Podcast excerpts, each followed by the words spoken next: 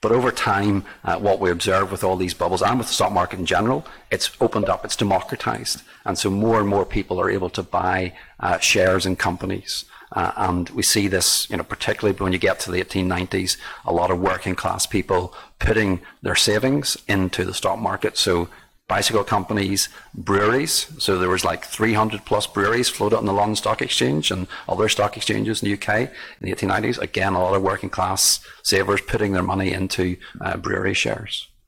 Wow. So they were investing in the pub and how they got home from the pub. Exactly.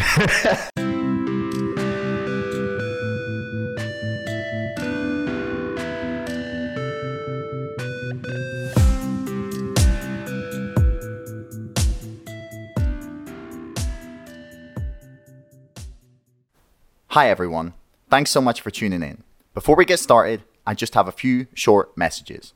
First off, don't forget to like, share, and subscribe this podcast. It's the best way to help us grow and help me get on bigger and better guests. Also, don't forget you can pre order my book, To the Moon The GameStop Saga, right now by following the links in the description below. We've also got a few quick sponsors for the show today. Comedy is a really crucial art form especially in a world where government power seems to be rapidly expanding. It's one of the most effective ways to speak truth to power. And to that end, today I bring you the Behind the Bits podcast with Scott Curtis, a podcast about the tragedy and triumph of stand up comedy. Every week, Scott has a new comedian on the show to talk about inspiration for their comedy, the struggles of the industry, and how they find themselves stumbling into the world of comedy. In one of my favourite recent episodes, Scott spoke to Liz Mail, a New Jerseyite who began comedy at 16. The show can swing between hilariously funny and incredibly poignant at times. She spoke about realizing the problems you had as a child in retrospect, smoking weed as a waitress, mental health, breaking rules, and the wild roller coaster of performing on stage. You'll get behind the bits wherever you find your podcast. Apple, Spotify, and more. That's Behind the Bits with Scott Curtis, the best podcast to get to know the people behind the jokes. Cryptocurrencies are all the rage these days. Over 100 million people now own cryptocurrency. Some for the memes, some for the long term value, and some for the underlying technology. But there hasn't been a coin or token that has emerged yet that truly replaces cash or currency. This is where Dash comes in. Dash is digital cash, a user focused cryptocurrency which you can spend anywhere, anytime, and any amount for fees less than one cent. With hashtag Dash Direct, people can spend their Dash at over 155,000 major US retailers and get a discount and money back into their Dash wallet.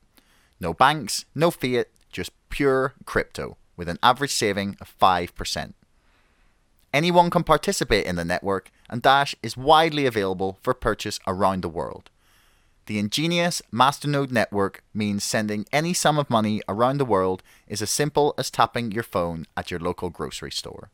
So, you can say goodbye to slow transactions, complex international account numbers, and high transaction fees.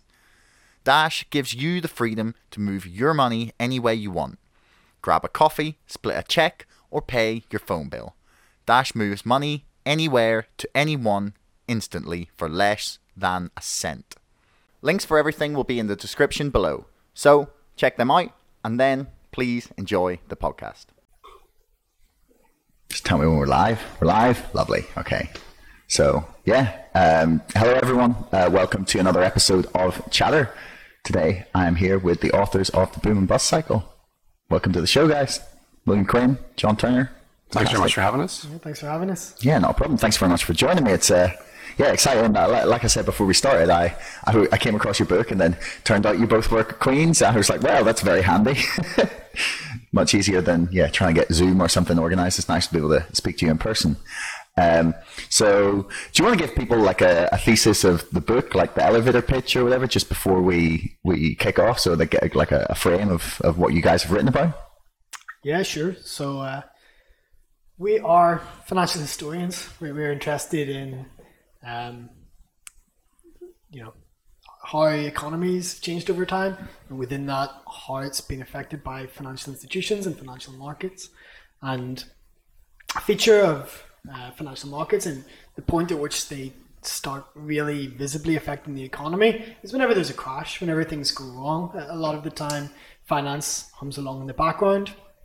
Um, and you only notice it whenever suddenly parts of it aren't there, suddenly parts of it are failing, and everyone feels it in their pocket. Um, so what we do with the book is we look at the past 300 years of um, financial history and pick out times when there were financial bubbles. So financial bubble we just defined to begin with as uh, a substantial rise in the price of a major asset followed by a substantial fall in the price of that asset. And then we look into what causes it. Um, and we hone in on 10 episodes, starting with what we call the first financial bubbles of 1720. Uh, the tulip mania was a little uh, a little bit earlier than that, but we don't think it really counts uh, for various reasons. Um, so we start with 1720, and this was a, a, series of financial bubbles driven by politics in uh, France, uh, the UK, and to a lesser extent the Netherlands, and coming all the way up to uh, China in 2015 when there was another major stock market bubble. Uh, and what we do is we draw on this 300 years of experience to uh, answer the question of what causes uh, financial bubbles. Um, and we came up with a model. Uh, the model is based off the fire triangle in chemistry. You familiar with the fire triangle? I think so. So the fire triangle is. Blair, do you want to pull it up? Um, if you can find it. The, the, the fire triangle is uh, sort of rudimentary. wait for this? Or? No, no, go for it. Okay. So the, the fire triangle is a, like a GCSE level science metaphor. It states that uh, a fire begins when you have three necessary conditions in place, followed by a spark. So the three necessary conditions for a fire are oxygen, heat, and fuel. There's lots of oxygen, heat, and fuel, then a spark will set off a fire. With the bubble triangle, uh, we argue that uh, a bubble occurs when three necessary conditions are in place. First condition is marketability, uh, which is similar to liquidity. It's the ability to uh, buy and sell a particular asset. If an asset's too difficult or impossible to buy and sell, it's unlikely to experience a bubble. The, the other, the, the second necessary element, the fuel, uh, for the bubble comes from uh, money or credit. So if there's a lot of savings floating about the economy, if it's very easy to borrow money, um, if uh, you know, people are looking to invest and they have a lot of money to invest, uh, you're more likely to get a bubble. This is the fuel. This is what drives prices up. Um, and then the third element was speculation. So this is where people are buying assets because the price is expected to rise uh, rather than because they want the asset as a consumption good or because they think the company is going to make a lot of money. Uh, this is where they think the price is rising, so they buy in the hopes of selling at a profit in the near future. So those are our three necessary elements. And once those are in place, you need a spark. Um, and we argue that the spark can come from one of two places. It can come from politics, so uh, a government policy that uh, encourages prices to rise in a particular asset. Maybe this is to enrich a particularly uh, important group to the government. Um, maybe there are other reasons they want to do this. Um, but this is one of the sparks that can start a bubble. And the other spark is technological. So, a new technology, uh, people are very excited by it. Maybe there are very high profits for early adopters. Um, there's a lot of money flowing into it, a lot of new companies uh, setting up, uh, and this attracts a lot of money in the hope of uh, earning a very quick profit. Um, so that's our model. But this is what we believe causes financial bubbles. Okay, so and all the examples you looked at, there was these three these three uh, criteria plus a spark. Yes. Um, so I guess like the first thing I, am curious of is, is like and the reason I asked you guys on mainly is like, do you see those conditions replicating themselves at the moment? Is that is that of because to me, okay, it looks like we've got a lot of credit or money flowing around. We've printed a lot of money in the last um, 18 months. I think in America, uh, for example, there's I think like two thirds of all dollars in circulation have been printed in the last 18 months, which is just bonkers. um, the, but do, yeah, do you see the the other um, the other uh, criteria there that you've laid out being being present? Yeah, so so if we look at today and what's been going on in the past two years, uh, those three sides of the bubble triangle are, are all there. So as you mentioned, the uh, the fuel is there because we've got super low interest rates. In fact, interest rates can't really go any lower, and this actually causes investors to do something called reaching for yield. So there, uh, there's a, an economist. Uh, well, uh, uh, he was the editor of the Economist magazine back in the 19th century called Walter Bagehot. And Bagehot has this very famous saying, John Bull, which is a representation of the English investor, can withstand many things, but he can't withstand 2%. In other words, when interest rates drop to 2%, investors start investing in riskier assets. And because interest rates today are so low, that's what we're seeing. We're seeing investors reaching into those riskier assets. Uh, but there's also margin lending today on a scale for retail investors that I don't think that we've seen before. So a lot of retail investors are uh, borrowing to buy shares, but also borrowing to buy cryptocurrency and crypto assets. Uh, so that's the first side. The other side is the marketability side. And there's two features we think that we see this increase in marketability uh, today. So the first is uh, the development of crypto exchanges. Okay, so Coinbase being an obvious example where you can buy and sell crypto assets. So retail investors can step in and, and buy and sell these assets. But we also have the development of uh, these new trading apps such as Robinhood, mm-hmm. which basically zero commission. Uh, it's it encourages people to trade because that's how Robinhood make their make their money. Because the more people trade, the more information they can pass on to the market about those trades, mm. uh, and that's stimulated. So that's the marketability side. And then on the speculation side, uh, across the world, you have a lot of millennials who are sitting at home, still getting their paycheck, uh, and they've nothing to spend their money on, and all of a sudden, there's also no sports and television. They can't gamble in the same way on sports contests that they would normally do. And so what do they start doing? They start speculating on the stock exchange. So this is happening in, in, in the UK, it's happening in Ireland, it's happening in the United States, it's it's happening in India, and it's also happening in, in, in China. So that we see those three sides uh, present today in the, in the environment that we're living in. Mm. I just want to stop. Blair, will you turn the, the volume down just a little bit on the headphones because we can hear the we can hear it like yeah the echo on it a little bit. Um, so yeah, the the thing that I would I would actually like push back a tiny bit on that is that I don't actually think it's uh, just what you've said with the this like massive rise in retail investors. The thing that I find, or I I at least believe, is that it's a whole bunch of people who maybe haven't been able to build wealth in the traditional ways. Like it's, it's much har- harder to go out and buy a house, um, or and, and traditional investing as like a long term way to, you know, secure your future hasn't hasn't materialized for millennials and zoomers in the way it perhaps did for Gen Xers and boomers and um, what was it, the greatest generation? yeah, they really did a marketing job on that one.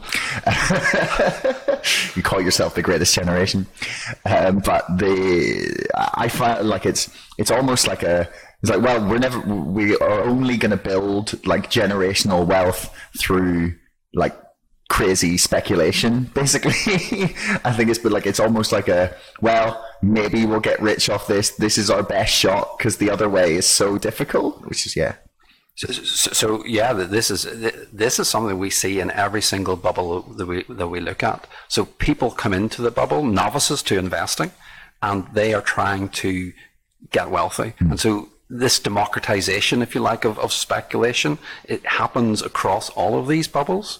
And it's certainly happening today. So people hoping, you know, as you say, they can't afford to buy a house, can't get on the property ladder. So maybe one of the ways they can accelerate that is to start investing in crypto. And when, you know, crypto returns have been going up, what, 600, 700% on Bitcoin over the past, uh, you know, 20 months, you know, uh, if you've managed to get in before this all happened, and if you manage to sell, then you may become very wealthy. Mm. Yeah, I have a friend who's sitting on like Bitcoin, like an a Bitcoin. I found that out recently. I was like, whoa, okay, fair play, man. Like you, you were in early. yeah, no, I, I completely agree with your point there. I've heard a sociologist say that um, of all the societies they've studied, that the one thing or one of the things that everyone has in common is that people are always looking to get ahead. And if you're in your 20s today, there aren't many ways that you can get ahead. And uh, this makes sense to me that you're drawn into these types of um, highly speculative investment because, as you say, there aren't many other options. It's um, you could argue that it's a sign of a stagnant economy or an economy that provides not so many opportunities to, to young people. Um, but it's difficult to prove. Yeah, people are greedy whether they have other opportunities or not. So. Yeah, yeah. I mean, I can get. Yeah, I think it's also people. People like this idea of like breaking the financial system or moving beyond traditional money, and that plus the fact there's like this new tech, plus the you know fact that there's been cases of people making a lot of money. It makes it makes it all very attractive to people. It's just a very very powerful narrative, mm. um, which is so, you know, something that we do see a lot uh, during the book is that these narratives crop up, but yeah, it's it's only since the, the crypto bubble that I've really appreciated the power of that. Just having a good story, mm. um, it is a good meme as well. A good meme, yeah. Mm.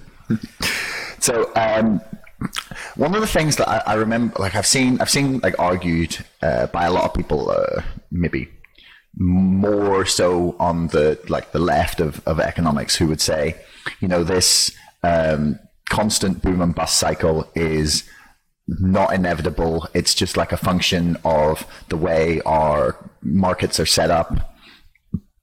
But what you're saying is that, or at least what it seems you're saying is that if you go back 300 years to 1720 or 301 years, or that um, we have, we see like the same basic uh, underlying factors causing uh, like a like bubbles and, and that boom and bust cycle. Like, do you think that's just kind of like an inevitable thing, or are bubbles just human nature in a way? Do you know, like people people love to jump on a good bandwagon. Mm. Um, you know, people love the idea of getting rich quick without having to do much. It's like that kind of like secret knowledge that people enjoy. Like, is uh, is this cycle an inevitable thing?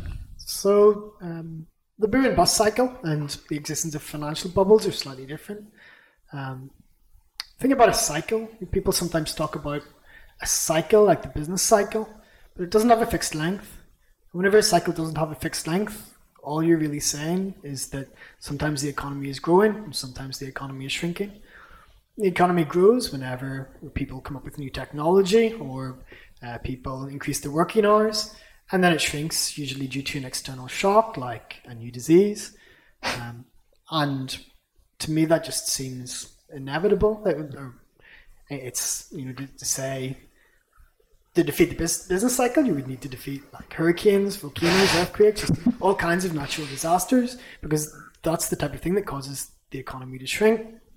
So, to, so to say that we can prevent that from happening, I, I don't think is true. Um, financial bubbles are a little bit different from the boom and bust cycle. Uh, one of the, the, the, arguments that we make throughout the book is that bubbles aren't this sort of naturally occurring fact of nature. What people don't realize is that between 1929 with the Wall Street crash and the Japanese bubble during the 1980s, we had almost no major financial bubbles. And the reason for that is that um, finance was more repressed. There was a lid on it. It was if you like, controlling the marketability side uh, of the bubble triangle. Um, and when we started seeing financial bubbles come up again was with the, the financial liberalization of the Reagan and Thatcher era. Um, so bubbles happen for a reason. They happen, as we say, because of a spark, a government policy, loose monetary policy, um, speculation. And when these things aren't in place, bubbles don't really happen, or they happen in a much smaller scale. You have maybe a, a bubble in comic books or in uh, Beanie Babies, these things that don't affect the overall economy. But these large scale housing and stock market bubbles, they happen for a reason. That they, they're not um, purely cyclical, if that means anything. Yeah, yeah. So what you're saying is basically like the the ebb and flow of like businesses becoming successful and sort of you know then fading away through like I don't know technological advancement or no one likes them anymore or they just do a bad job or um, you know they're poorly managed that that that's not inevitable. But what is inevitable or sorry that that is inevitable. So- but the the uh, like extreme bubbles that sort of come from speculation um, or loose regulation is something that is not. So, do you, why do you think it is then between 1929 and the the eight- 1980s that there wasn't that? Like, is it is it just regulation? Were people were the you know put things put in place after 29 that people were like, well, you know, we can't let this happen again, and then sort of slowly those were untangled. So, so it wasn't so much 29 that triggered it, but the Great Depression in the of the early 30s that triggers, you know, financial regulation way up to and you know regulation of banks, and this stops banks uh, essentially lending too much to risky borrowers, and that regulation is applied across the world. Uh, so all of a sudden, the fuel for So was it like an international? Um, to, to, totally. Uh, so, so w- once you get to the 1930s, this is you've got an international monetary system. Uh, you've got uh, an international uh, regulatory system. Uh, okay, different countries applied it in diff- slightly different ways, but they all uh, re- what's called repress their financial systems. Uh, you know, and they did it for a variety of reasons. Uh, you know, to help fund governments and to, to channel money into the, the, the, the government bond markets. You force banks, insurance companies, and others to buy government bonds. That means they can't lend to people wanting to buy their homes, for example. And so they, they're not doing these sort of risky types of loans. Okay, so then what sort of yeah, more broadly, like what are they trying to stop when they're making this regulation? Like what are the things they're putting the brakes on? So, so they're, they're preventing companies. So, some really uh, specific examples here. So, in the UK, for example, uh, you couldn't le- lend to people who were speculating on, on, on property. Uh, so, and, and we know property markets are, are very dangerous because when they collapse, banks collapse. So, if you actually stop banks lending to property developers in the first place, uh, also stopped uh, banks lending uh, to other speculative parts of the economy. Uh, they would have required banks to hold uh, a lot of their assets in the form of, of, of cash and very safe short-term government bonds. Uh, so, so basically, banks weren't taking a lot of risk. They were being, in effect, told what to do with the, the deposits they were raising. You you also had a lot of capital controls. So a major feature of the bubbles from 1980 onwards is money from all over the world flowing into a particular asset and then like flowing out again uh, almost as, as quickly as it arrived.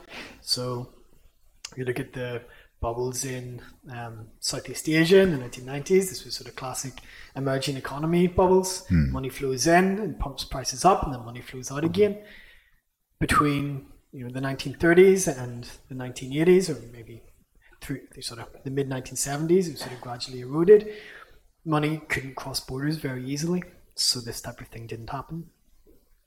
Okay. Yeah, that's one of the things that I, I was really shocked actually to learn was that before the, the Big Bang, basically with, with Thatcher's sort of deregulation, that um, this was a thing that, that like you couldn't move money outside of the, the country very easily, I mean, which- is like completely inconceivable to me in, in 2021. It's like, what do you mean I can't move money out of the country? Like, this, do you think th- that it's a realistic thing to even suggest that we could reimpose those in the modern world? Or is that just gone with the internet because having erased so many borders? Well, China does it. China still has capital controls.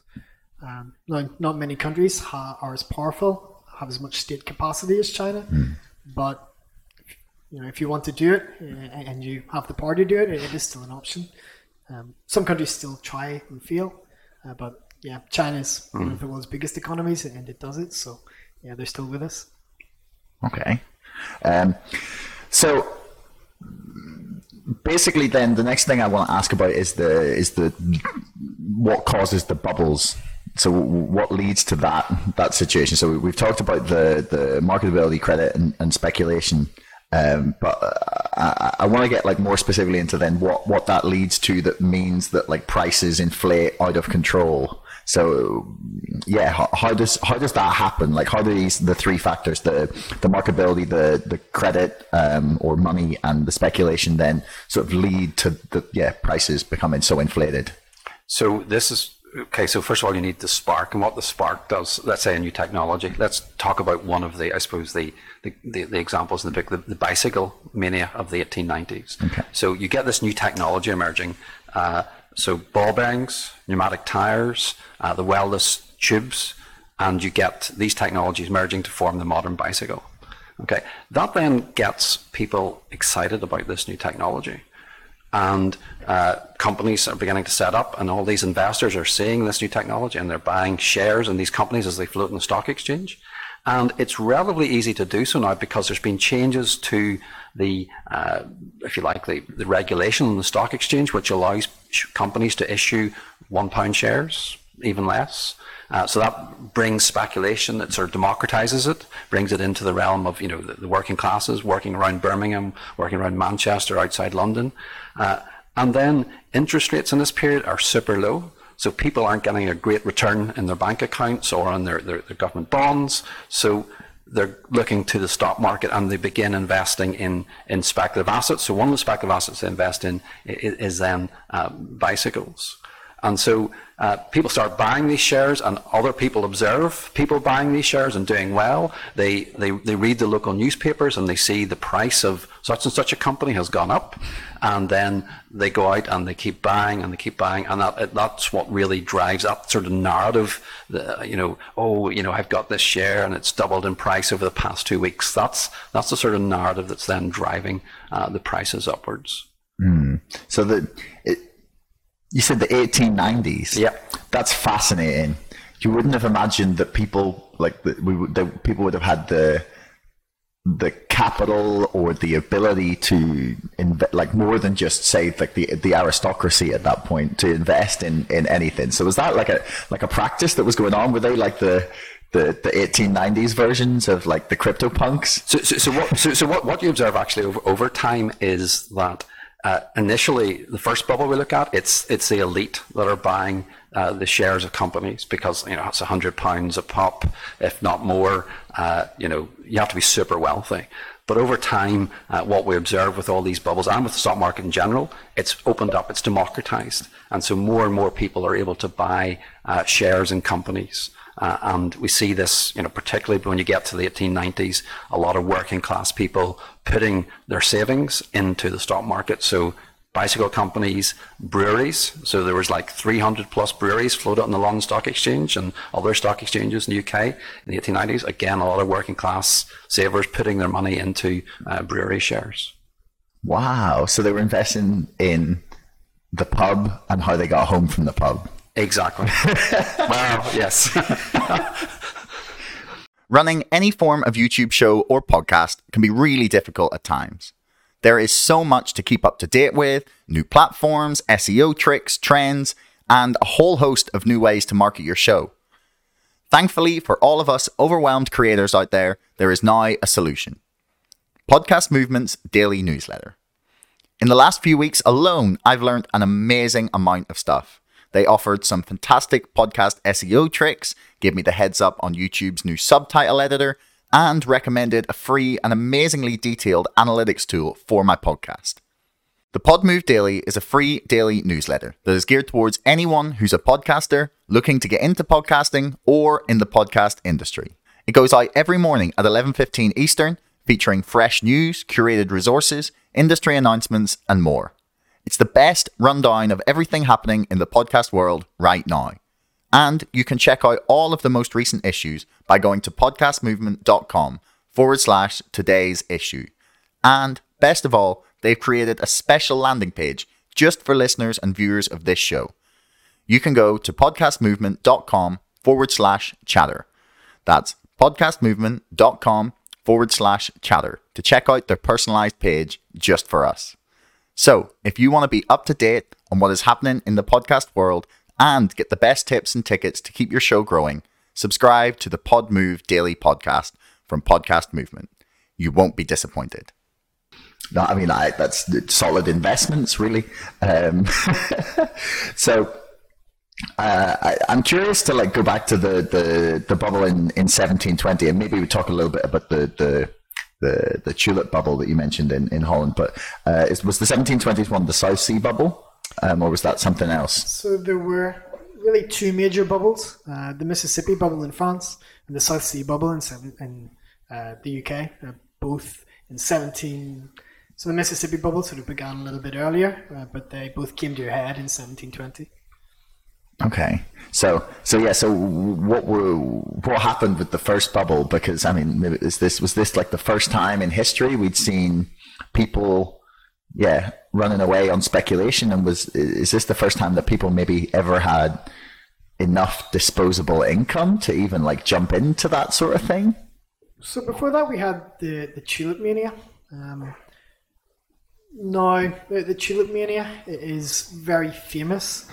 Uh, but the, there's um, an author, Anne Goldgar, has sort of written about it and basically shows that it was much, much smaller than people realize.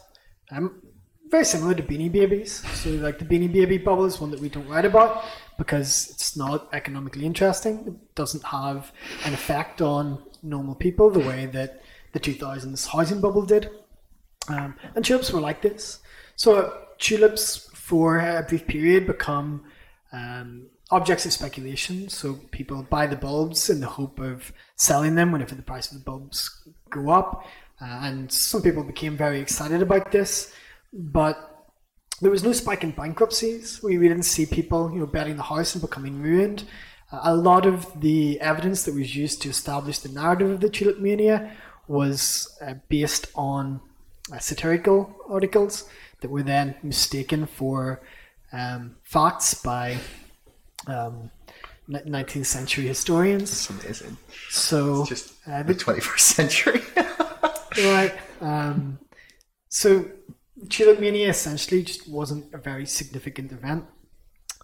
Um, what we call the first financial bubble, really it's the first major financial bubble, um, began in 1720, uh, or rather culminated in 1720, and it was deliberately created.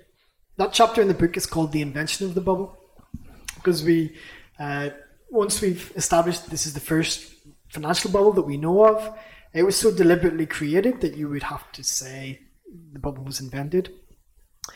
And the guy who invented it was a genius Scottish financial theorist called John Law. Um, John Law uh, was sentenced to death in Scotland for um, killing someone in a duel, but he escaped from prison and fled to Italy.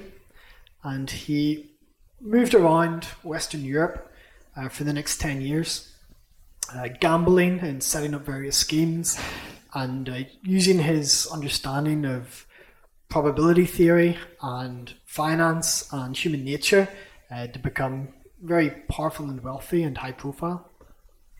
And long story short, he ends up controlling the entire French economy. Um, the, the French government at this time is very deeply in debt and very worried about borrowing costs uh, that at that time was an existential threat because if you can't borrow, you can't finance a war if you're invaded. Uh, so in their panic, they turn to this um, runaway Scottish financial theorist, uh, and uh, he ends up setting up what was really a precursor to the first central bank.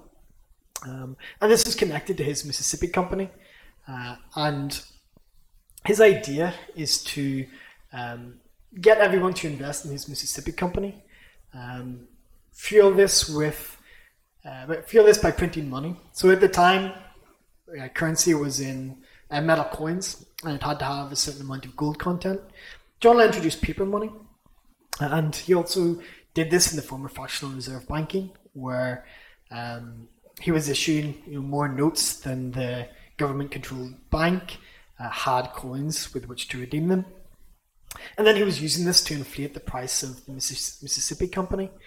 Um, the idea was that he would be able to um, use control of monetary policy to grow the French economy fast enough uh, to keep up um, and again, long story short, it doesn't work. Uh, he loses the confidence of the French public, then the French government. Uh, the price of his Mississippi sh- uh, shares collapses, uh, and the whole scheme falls apart. Um, so this was the invention of the bubble, uh, and this, was an economic disaster. It really d- destroyed the French economy and set its financial development back by a century.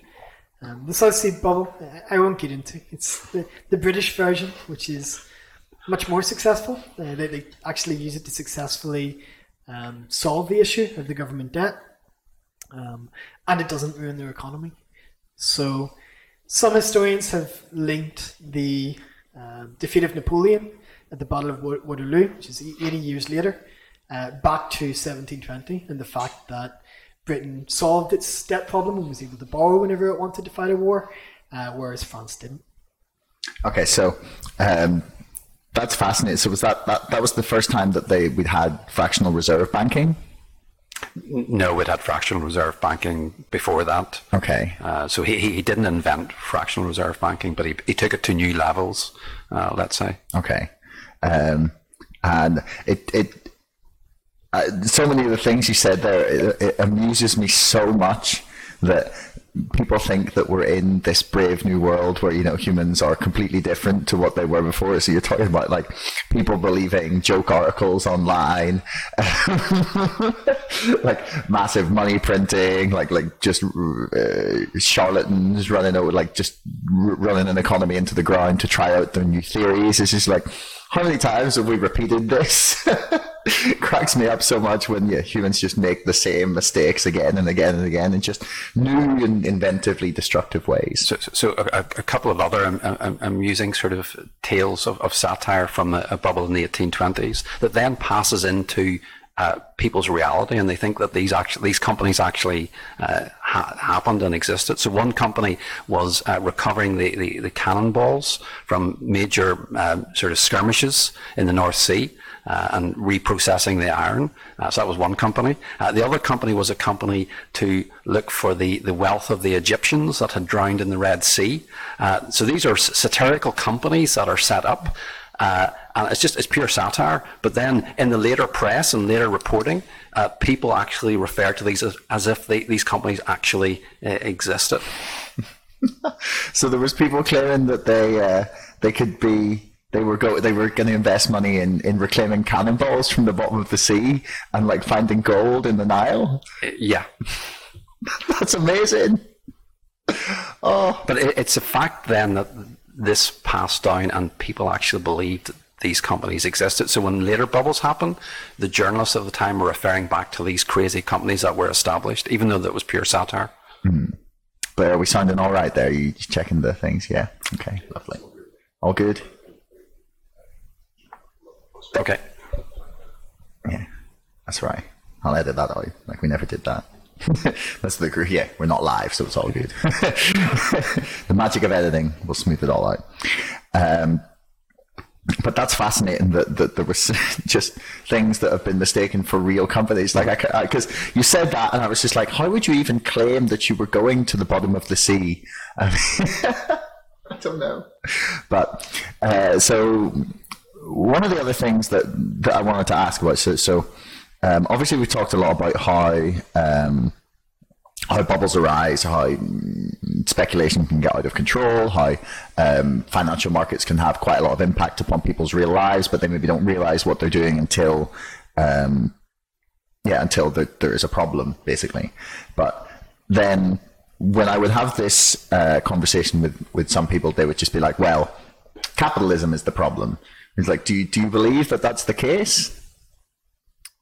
Yeah, well, I, I think it's a very broad criticism. Um, it's yeah. Um, I'm never sure exactly what people mean by that. To say like capitalism is the problem. I tend to think more in specifics. So, um, all capitalism is, as I understand it, all capitalism is is a system of um, ownership.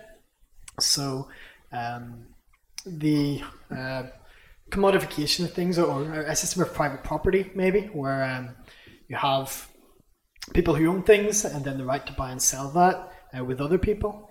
Uh, I don't think there's been a, a, an alternative a system where in human history, even where that was completely not true. It's always going to be a question of degrees. There's a uh, you can become more capitalist. You move in the, the direction of the US, where uh, things which are controlled by the government here are, um, you know, left to the free market. Um, or you can move in the direction of China, where, where more things are controlled by the government. Um, but to sort of say that capitalism as a system can be destroyed doesn't really make any sense to me. Um, and also, uh, the devil is in the detail. Uh, you, you, can move, you can become more capitalism in, in a way that's very successful and improves people's well-being by a lot, and you become can become less capitalist in a way that improves people's well-being by a lot. Uh, but these are very broad questions, and you know, people who uh, work in economics don't spend a lot of time thinking about uh, questions this big anymore because, um, you know, like, like I say, it's it's really about the specifics. Mm. I mean, I guess um, one thing I always laugh is about was the there's a there's a great Jordan Peterson quote, and he's he's talking about people who just you know it's like well everything's messed up. Well, it's just the entire system. It's like well that's convenient, isn't it? If the whole system is broken, you know you don't have to you know do any work to figure out something more specific that you can improve. It's just the whole thing. it's quite it's quite. A, I find it to be a, a both a lazy critique sometimes, and I also feel like what a lot of people of my generation when they say, "Oh, capitalism is the problem," they'll they what they mean is like the system that they have grown up in, which I believe has become like a really corrupted version of what like the golden age of consumer capitalism kind of gave us. It's like we had that great period from about 1945 ish to um, about the 1980s when a lot of the, the, the deregulation started under Thatcher. I think it's um, Mark E. Thomas, the, the economist. He he's basically points at like that to be the turning point. And I feel like when most people my age talk about capitalism as the problem, I'm just like, look, we just we haven't seen a better like we haven't seen the system function in the way even close to how it was meant to, and and yeah, so they get quite. Uh, quite criti- critical of like uh, the system completely. So I grew up in the 1970s. I wouldn't recommend it. yeah, I, I, I, I, I've heard this criticism as well a few times. And one of the things that, that Mark, Marky Thomas actually pointed out to me, because I said the same thing to him. I was like, look, people are always pointing at the 70s as a really bad period um, for economics. And I was laughing with my mom last night. It was just like, oh, you know, how does it feel to be back in the 70s? You know, you're always telling me how it was better. You're like, look, we've got fuel shortages. There's uh, inflation, you know, are threatening to go out of control. um, but he had pointed out that if we saw the same growth, if we'd seen the same growth over the past 10 years, um, that we'd seen during the 1970s, that like the economy would be theoretically in a healthier position uh, because it was, uh, uh whilst a, quite a, a, stagnated growth through the 70s, it was far more um, widely distributed across uh, across all sort of income groups rather than like the, the last 10 years the almost all of the the gains economically have gone to like the top 10% of the economy. So so yeah this is what what what has changed. So the pie has got larger but how we distribute the economic pie has changed dramatically from the 1970s and this has happened across uh, the western world it's also happened by the way in in, in China so China has moved from being one of the most uh, equal societies in the 1970s, 1980s to being one of the world's least equal societies. You get the rise of these princelings, this new elite superclass uh, of very wealthy individuals. So that that's something that has changed since since the 1970s. That how we distribute wealth has changed, but nevertheless the pie uh, has has improved. Okay. There's also a um, like a fundamental demographic political economy problem so what we have in the UK now is a very large body of retired people uh, who all vote, who the vast majority of whom are, are homeowners, and government policy in order to appeal to this group typically involves keeping house prices high, which is bad for young people who don't typically own their house, and increasing pensions every year while wage growth is stagnant. And this, to me, is the um, the defining feature of government policy today. Everything they do um, is geared towards rewarding old people who vote, who and particularly tend to vote conservative, um, at the expense of working classes and working middle classes, who are the ones producing the wealth and keeping the economy running. So is that um, increase in inequality? Because that's that's not. I don't think that's that's like a specific trend to China. Like we've seen definitely an increase in inequality. At least I can speak to Britain and America. They're the two examples that I'm most like best ver- the best versed in. Um, do you think that like increase in inequality would will make bubbles worse and speculation worse? Is that is that like is that driving like the yeah that that cycle that I know I know we said they weren't linked, but um, in a way, like the, the bubbles lead to the crash. Um, So, so the, the the housing bubble of the 2000s. Uh, one of the reasons that we we attribute uh, to one of the causes there is the fact that uh, governments in the United States, Spain, Ireland, the UK were uh, essentially not providing social housing to people, uh, and they were trying to, to. They realized that they had this inequality problem in their society, and so they were making it easier for people uh, with no incomes, no jobs, to borrow to buy houses. And so we tell the, the story in the book about lots of different people, whether they be in Spain, Ireland, or United States, who banks shouldn't have been lending to, but were because they were almost being forced, or their arm was certainly being twisted by the government to deal with a wider societal uh, problem. So there is this link between inequality and, and, bubbles, and I certainly think it's there in China as well because uh, you know the, the, the bubbles that we've observed in China over the past decade or so are driven by people who don't have very much money, uh, but are wanting to become like the, the, the elite middle class in, in, in China. Have you been paying attention to what's going on in the, the Chinese real estate market with uh, Evergrande and stuff? Like, what, what's what's your take on that? Because I've been trying to get a handle on like how big this is and, and like what it might lead to. So, so one of the things you have to realize about the, the, the Chinese banking system is that there's six major banks and they're all controlled by they're all owned by the state. You then have a bunch of smaller banks. Uh, so when the state own, owns the banks, they're not going to go bankrupt. They're not going to let those banks are not going to fail. Um, so, so, that's on the one side. The other thing that's really interesting about China is that its growth is is really being driven by you know adopting all this Western technology and growing and growing, but they've been running out of growth. And to keep the people happy, they have to keep growing the economy.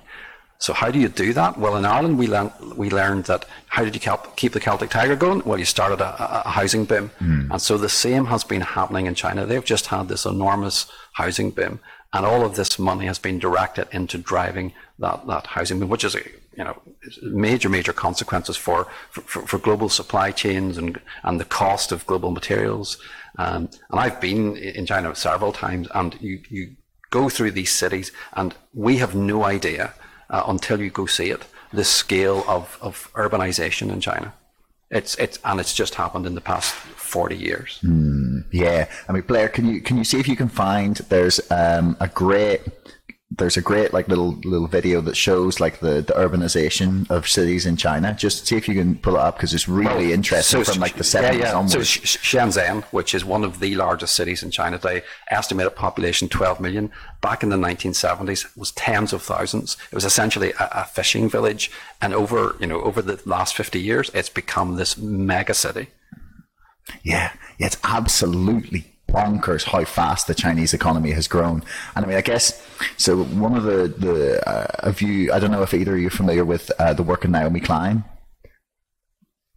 So so okay. So um, in the shock doctrine, basically, it, it's is I think one of my favorite books. It's just I think that one of the most stunning pieces of journalism. Like it's it's like 500 pages and like every single page is just like beautiful prose and bombshell after bombshell after like great piece of reporting. And um, essentially it's like mapping the the the expansion of like Milton Friedman like free market capitalism um, into many different economies around the world. So she plots it's like uh, it's like the most extreme version of it, like spreading out from like the Chicago uh, Chicago School of Economics into Latin America, Southeast Asia, um, and then in, in parts of Europe, like the former Soviet states. And uh, she essentially says that, that this that the growth in China has been fueled by like trying to import like the the ideas of the free market without without actually embodying that. Do, do, you know what I mean? It's, it's, it's, like they're trying to like take all all those gains, but without actually having it being free in a way. Uh, do, do you think that that leaves them open to even more chances for like bubbles to develop when there's sort of it's just like well the government says what's going to happen and then all the money goes there. So so, so yeah the, the, the government in china has engineered a lot of these bubbles deliberately engineered these bubbles to keep the stock market going to keep the economy going. So there has been a lot of engineering of bubbles by by the, the chinese communist party. Hmm. but it's also the case that um, politics is also a fundamental. So there's engineering a bubble and there's deliberately elevating asset prices. How capable, how willing and capable is the Chinese government of keeping the price of real estate high? Um, that that's an open question. Mm. Some people treat it as a given that it's not possible. They have this idea, well, it's propped up by the government, so it's bound to come down eventually. But that's not necessarily the case, especially with the government as powerful and unscrupulous as China. If they if they need to, they will just demolish the, these ghost towns and stop the, the property crash that way. Mm. Um, they'll, so they'll never fall victim to the the the idea because like I think it's I think it's since the the 1980s. Um, basically when, when, when Thatcher allowed everyone to buy their council houses, then the, the amount of housing being built by the government has just fallen off a cliff and that's created like a lot of it's not artificial scarce, scarce, uh, scarcity, but it's like it's scarcity, and then that's driven the prices up in, in a lot of ways. But do you, yeah, well, I mean, you could you can disagree with that, but I mean, when I was in Shenzhen, um, it's not just how much is built up; it's how much building is still taking place. Mm-hmm. Just like constantly, every street has numerous construction projects on it, and it really drives home the fact that we don't do that anymore. That we have you know planning permission and uh, all of these restrictions that make it difficult to build more houses. It's the number one thing that could be do, done to alleviate housing costs is just build more houses, and we don't do it. Um, and as you say, China does. So. Mm. I mean, do you, so this this actually brings us nicely to, to like one of the other things I want to talk about. So, the the Chinese, uh, it seems like they've they've basically like they've created the bubbles as you said, and they've just like constantly pumped money into certain parts of the economy, and it's like all just in a a an absolute like don't let the growth run out sort of yeah. It's like they're, they're turning the treadmill up and it's getting faster and faster and like like running to, to like make sure they keep going basically. Do you think that there are limits to, to growth in, in, in that sense at least? Do you think that like, is it conceivable that they can just continue to like vastly increase the size of their economy? Like whether you believe that's artificial or, uh, artificial or not, they're, they're pumping the money in and it's work. It looks, at least it seems to have been working for the last little while in terms of like growing their economy, just like a, as a very broad measure of it. But is that, can that continue forever? Is it inevitable that that comes crashing down? Well, so, yeah, well, it, it's mostly so far been what we would call catch up growth. So, as John said, they're importing Western technologies and using this to uh, grow at a rapid rate that type of rate of growth, which, as you say, is completely unprecedented, um, isn't sustainable. Uh, I, I, don't think. I think it's unrealistic that um, they would continue to grow at that kind of a rate. Um, whether they can continue to grow at all, it's yeah, so the, the, Chinese economy between the late 1970s and 2010 was growing at an average of about 10% per annum. That's unprecedented in, in, in human hi- history. And the amount of people brought out of poverty in China over that period of time, again, unprecedented in human history. We have never seen this. But even today, China is still a middle, what we would call a middle income economy. Because if you take the, the gross domestic product, you divide it by the, the population, mm. it's still in the sort of the mid tier. It's at the upper end of that mid tier of economies. So it's not yet a an economy that's kind of like an advanced economy. And also, when you look at the urbanization of China, China's urbanization rate is between 50 and 60 percent today. Uh, you know, Western Europe, we were at that sort of level 150 years ago. So China's Whoa, got really? yeah. So China's got some way to go to reach the sort of levels of urbanization that we have uh, in, in the West today of about 80 percent. Uh, so there's still room for growth uh, in, in China. Okay, because I mean, I guess one of the, like because uh, I spoke to um, Simon Youel, who's from this group called Positive Money, um, and well, no, the interview won't be out before this, but it will be out for anyone watching.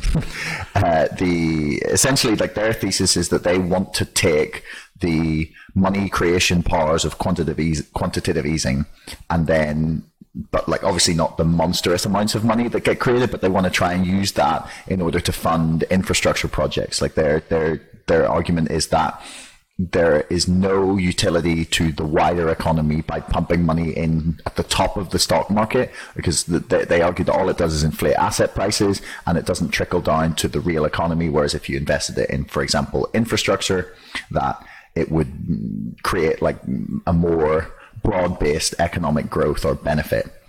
Uh, essentially, we we had like about a twenty or thirty minute back and forth about um, the idea of growth um, and degrowth, and he his point was that like, are we, you know, if we're going to save the planet or if we're going to you know become sustainable, we can't keep growing. And my my question is always, it's like, why does growth have to mean like destruction in a way, or pla even like in a planetary sense. Like, what it, to me, growth means that like we're we're making more stuff, but that doesn't have to be like we're going to run out of physical things to make because you know the economy's going digital a lot. You know, there's no there's no limit to the size of the digital world, and um, I I always wonder because the, the the argument seems to be that like we're going to reach a certain point and then the growth has to stop, or it has we have to become like we can't have GDP growth after a certain point, and I, I've always found that to be a little preposterous and lacking imagination. But like maybe that's just my poor conception of it.